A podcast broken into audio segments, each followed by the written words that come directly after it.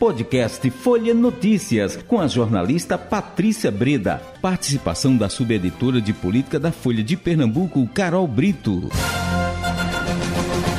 Segunda-feira, 14 de novembro de 2022. Começa agora mais um podcast Folha Notícias, direto da redação integrada Folha de Pernambuco. Sou Patrícia Breda.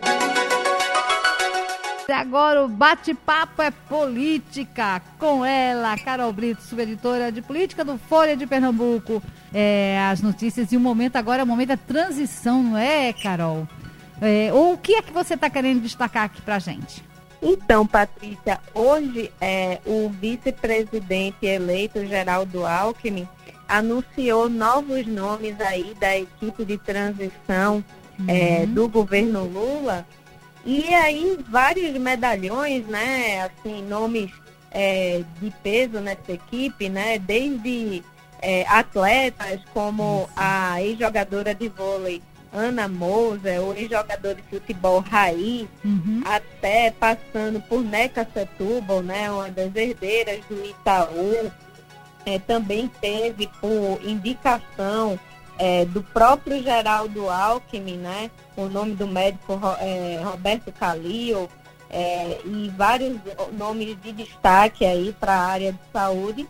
Mas o que a gente chama atenção, é claro, Patrícia, é para os pernambucanos, né? Isso. A gente teve a indicação de novos nomes aqui do estado para a equipe de transição.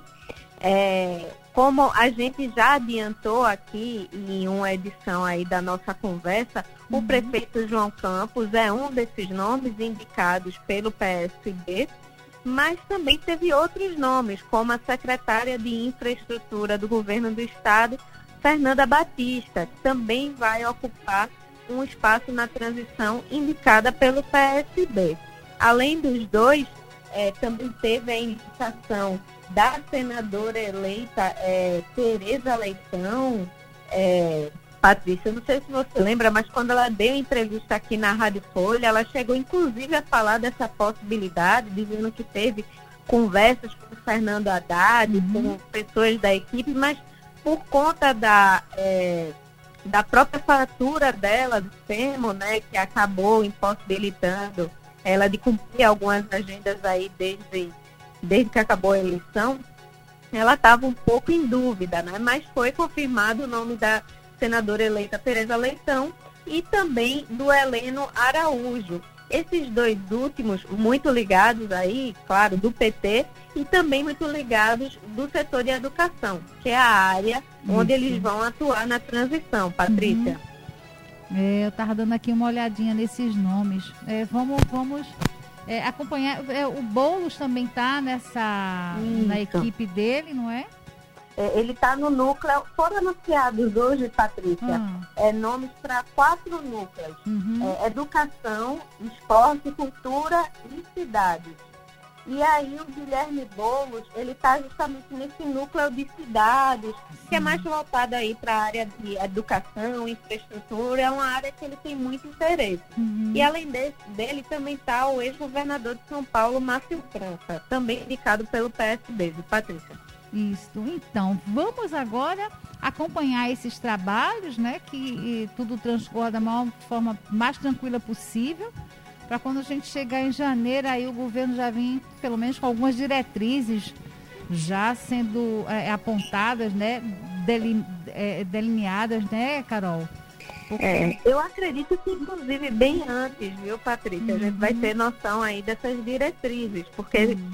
é, por exemplo, até o dia 30 é, desse mês, o, essa equipe de transição vai entregar o desenho desse novo governo, né? Uhum. Há uma expectativa de o governo Lula aumente novamente o número de ministérios aí, chegando uhum. até 30 ministérios, trazendo de volta algumas pastas, é, com status de ministério, como exemplo, o Ministério da Cultura, por exemplo, Isso. o Ministério da Igualdade Racial. Ele já anunciou, por exemplo, é, o Ministério dos Povos Originários, Isso. né? Uhum. Então são ministérios que devem ser criados e a gente vai ter aí esse desenho até o dia 30 de novembro. Em dezembro a gente já deve ter o nome dos ministros que vão é, ocupar aí essas pastas e também vamos ter é, as mudanças que o governo Lula quer colocar no orçamento de 2023. Então a uhum. gente já vai ter muita dire... muitas diretrizes, muitas orientações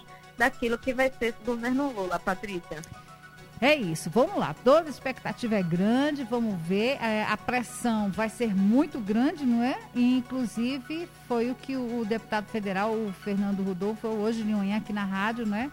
Ele falou isso, né, da questão da oposição, né, que o governo Lula vai enfrentar uma oposição cerrada.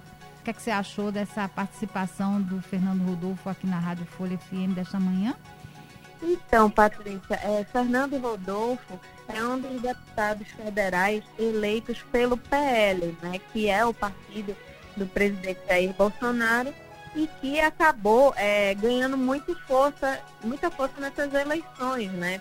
É o maior partido do Brasil, é uma bancada de quase 100 deputados federais, realmente é um número bem considerável. Hum. E o que é, Fernando Rodolfo fala é que essa base aí não vai dar muito sossego para o presidente eleito Lula.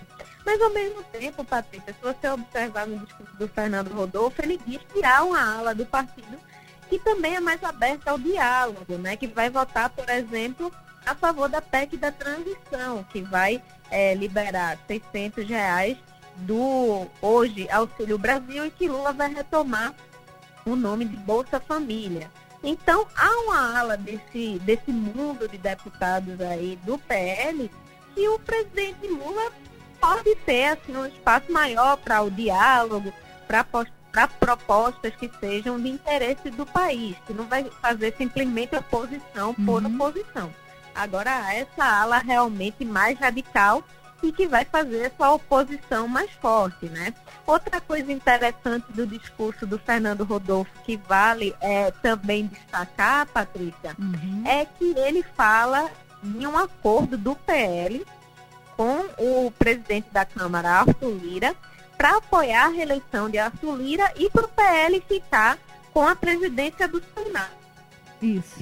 É, Lula ficar sem a presidência do Senado no começo do seu mandato, sem a hum. casa revisora, né? Um... É, inclusive, Carol, não sei se foi você que comentou, é, é, Lula, é, com o cuidado de Lula ao convocar, não é, a formar o seu quadro, não tirar do Senado, né? Os seus aliados do Senado, né? Tem que ter muito cuidado nisso. É, para que, por exemplo, chamar é, Tereza Leitão para assumir um cargo no governo, deixa a Tereza Leitão lá no Senado, ele não pode perder aliados, né? É isso. Apesar é, de Patrícia, por exemplo, o Wellington Dias, que foi um senador eleito pelo Piauí, né? Hum. Ele é muito cotado para ser ministro de Lula, né? Ele é um nome tido como essencial e que pode ocupar o um ministério. Então, é aí um jogo de xadrez, essa monta montagem aí do secretário, do Ministério de Lula, né? E aí vai depender de várias, é, vários cálculos aí, várias uhum. variantes que a gente vai saber aí ao longo dos próximos dias, viu?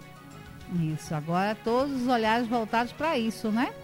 Pra... É, exato, Patrícia. E também para a uhum. ida do presidente Lula para a COP27, né? Que há uma expectativa muito grande que ele anuncie pelo menos o nome do próximo ministro da, do meio ambiente, né? Uhum. Então fica a expectativa aí dessa passagem de Lula pela COP27 no Egito.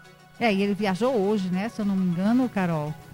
Já foi... viajou hoje, Patrícia. É, já foi para lá, pois daqui a pouco a gente vai começar a ter essa, é, essas notícias, né, do que vem por lá. Marina já está por lá, Marina Silva já está por lá. Ministeriável, né, Patrícia? Uhum, Muito é. cotada aí para ser ministra. É, eu sei que nesse, é, nas relações internacionais de comércios exteriores e comércio internacional, claro que tudo vale, a, é, tudo conta, não é? Mas é, eu acho que o maior capital que o Brasil tem e que está sendo é, de, cobiçado, de interesse maior, é exatamente as suas riquezas naturais, a Amazônia, a floresta amazônica, né? Eu acho que esse é o capital mais importante nesse momento que o Brasil tem é, e esse é um trunfo né, do Brasil, essa preservação dessa área, porque a gente está vivendo já os climas é, extremamente os eventos climáticos extremamente agressivos, né? A cada ano vão ficando mais fortes, mais extremos, não é?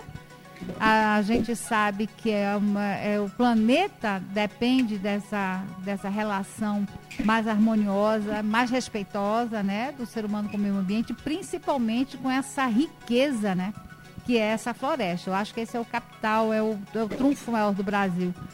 É, e eu, eu, acho que vai ser essa vai ser a tônica lá, viu? Nessa COP 27, vão chamar é, nesses é, encontros que vão acontecer alguns encontros paralelos já estão sendo é, é, combinados com Lula. Eu acho que a tônica vai ser exatamente essa aí, meio ambiente. E aí, aí daí a importância de quem é que vai ficar nesse ministério, né, Carol? É isso, Patrícia. Outra coisa que vale a pena chamar a atenção né, nessa questão da pauta ambiental é que hoje o vice-presidente é, eleito, Geraldo Alckmin, fez uma série de pedidos de informação sobre desmatamento da Amazônia. Uhum. Então, é um tema que está no alvo aí do futuro do governo e também da equipe de transição, Patrícia. Mais algum destaque, Carol, que você quer trazer para a gente? Não, Patrícia, só para não dizer que a gente não falou de local, né? Ah. É, queria é, só finalizar dizendo que hoje teve pela manhã reunião da equipe de transição também é, da governadora eleita Raquel Lira. Uhum. É, Priscila Krause reuniu aí sua equipe de transição, provavelmente para analisar aí esses novos números né, que chegaram para equipe de transição, né, que fez uma série de pedidos de informações, né, mais de 70 pedidos feitos na última quinta-feira e aí que está se debruçando aí sobre esses números para analisar a verdadeira, a real situação do Estado. Patrícia.